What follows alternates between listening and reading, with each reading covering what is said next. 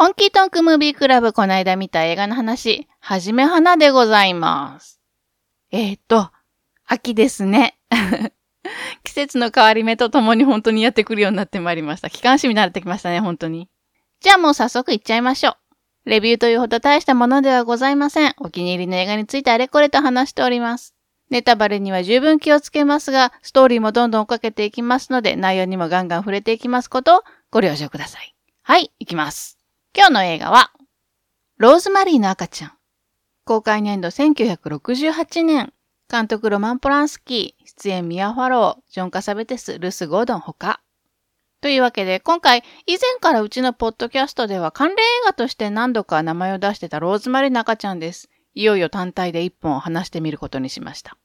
これね、かなりのマスターピースホラーなんですよ。傑作なんですけど、いかんせん関係者の情報が多すぎて、どこから話していいのやらっていう感じでね。いつもあの、収録するときでだいたい20分ぐらいでまとめるように意識して編集してるんですよ。だから、実はもっと喋ってんですね。泣く泣くカットしてる部分もだいぶあるんですけど、今回本当に20分やそこらで足りるかしら、まとまるかしらっていうちょっと不安もあったりしますけど。まあ、とりあえず行きましょう。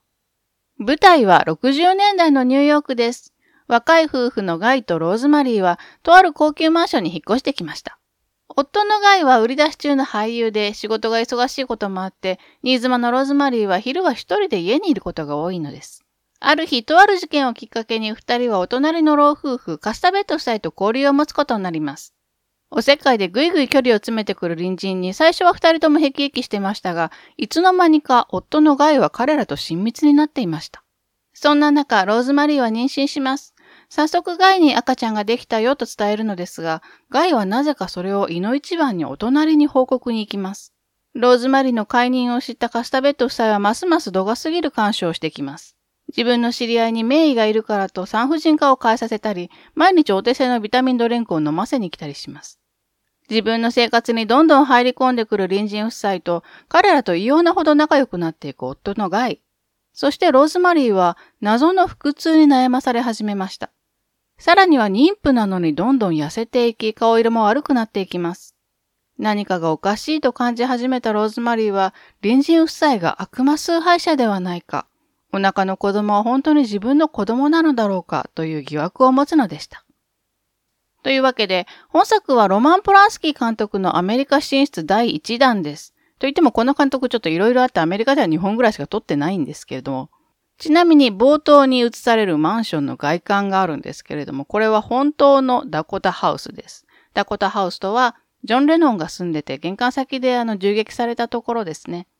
えー、この映画原作小説がありまして、アイラ・レビンという作家が書いたベストセラー小説です。実はこのアイラ・レビンという作家さん、世相とか時事問題とかを自分の作品にがっつり反映させるタイプの小説が多くて、ローズマリーの赤ちゃんは当時アメリカで結構問題になってた悪魔崇拝とある薬害事件をイメージして書かれた作品と言われています。それがサリドマイドという鎮痛剤睡眠剤の薬害事件。この薬かなり深刻な副作用があるんですね。特にあの、妊婦さんが服用すると胎児にはすごい大きな影響があって、手足とかあの内臓とかの奇形が確認されるっていうことがね、よくあったそうなんです。実はサリドマイドの薬害ってアメリカだけじゃなくて世界中にどうやらあったらしいんですね。で、当然というかまあ日本にもあって、特に日本はあの、つわりの改善の薬として普通に処方されてたらしいので、本当世界中で被害があったようです。で、アイラ・レビンの小説は自分のお腹の子供は健康な状態で本当に生まれてきてくれるんだろうかとか、生まれてくる子供が自分が理想としてる普通な感じじゃなかったらというかね、そういう不安になる妊娠女性の恐怖を生まれてくる子供は悪魔の子なんではみたいなこうかなり極端な恐怖として描いているという感じですかね。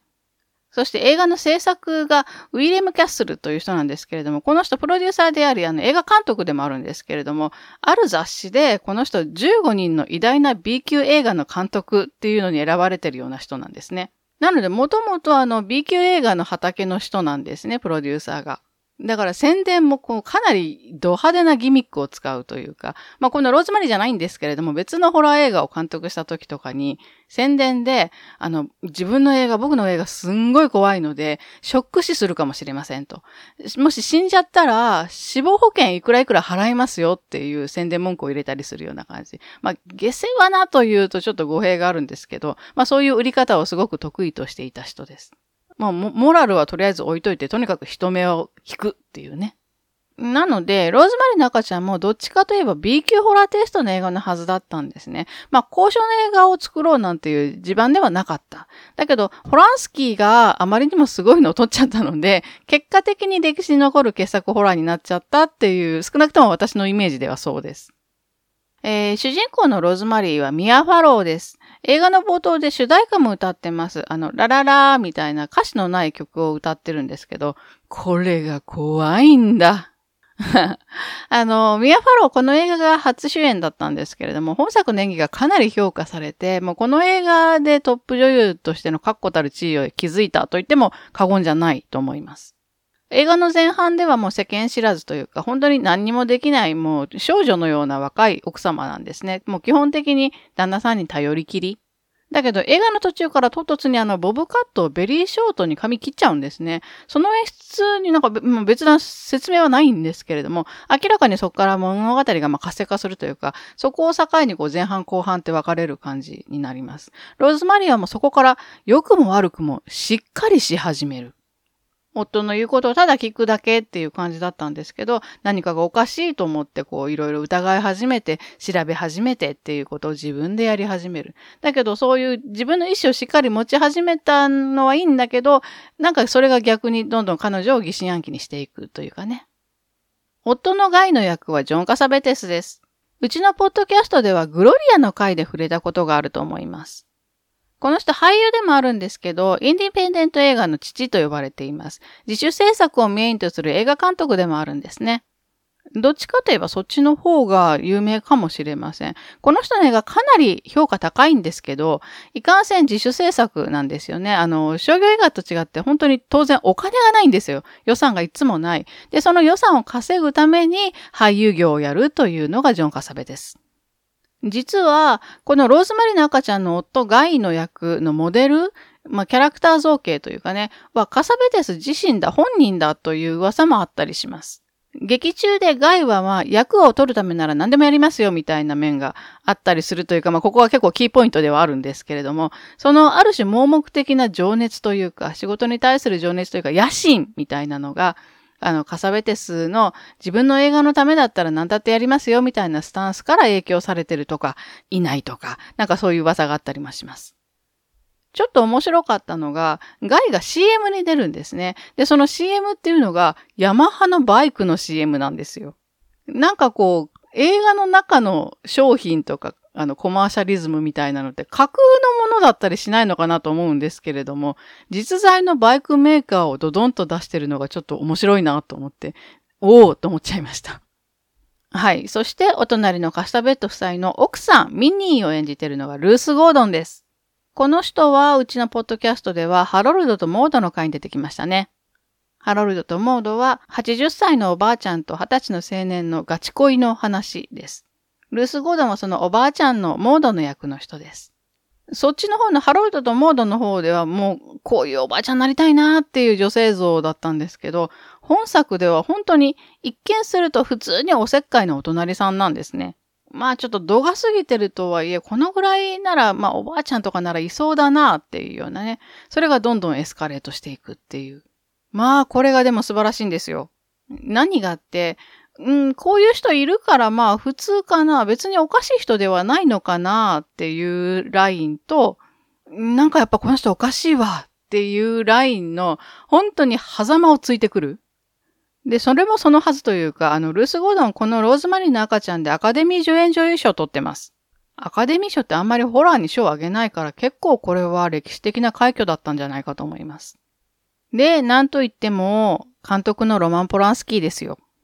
この人はちょっといびつなというか、ちょっとグロテスクな心理展開の映画みたいなのに非常に定評のある監督です。本当に普通の人が、あの、少しずつ上居していく感じとかね。まあもう、ローズマリーの赤ちゃんももうこのタイプだと思います。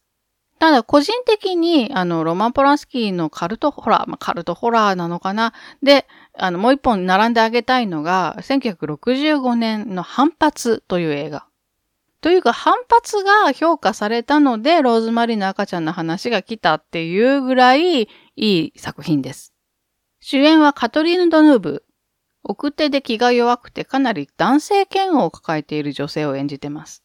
この主人公の女性がお姉ちゃんと二人暮らしなんですけど、お姉ちゃんは結構奔放なんですね。で、絶賛不倫中なんです。しかもその不倫相手がすごい頻繁に家に来るんですね。で、来ると、隣の部屋からお姉ちゃんとのジョージがまあバンバン聞こえてくるわけですよ。そういうのが重なってきて、もう男って野蛮いつもいやらしい目で見てるっていうような、もう嫌悪感みたいなのに凝り固まっちゃうんですね。その結果、あの、男性を見るともう必ずと言っていいほどその人に襲われる、暴力的に襲われるっていう想像をしてしまうようになるんですね。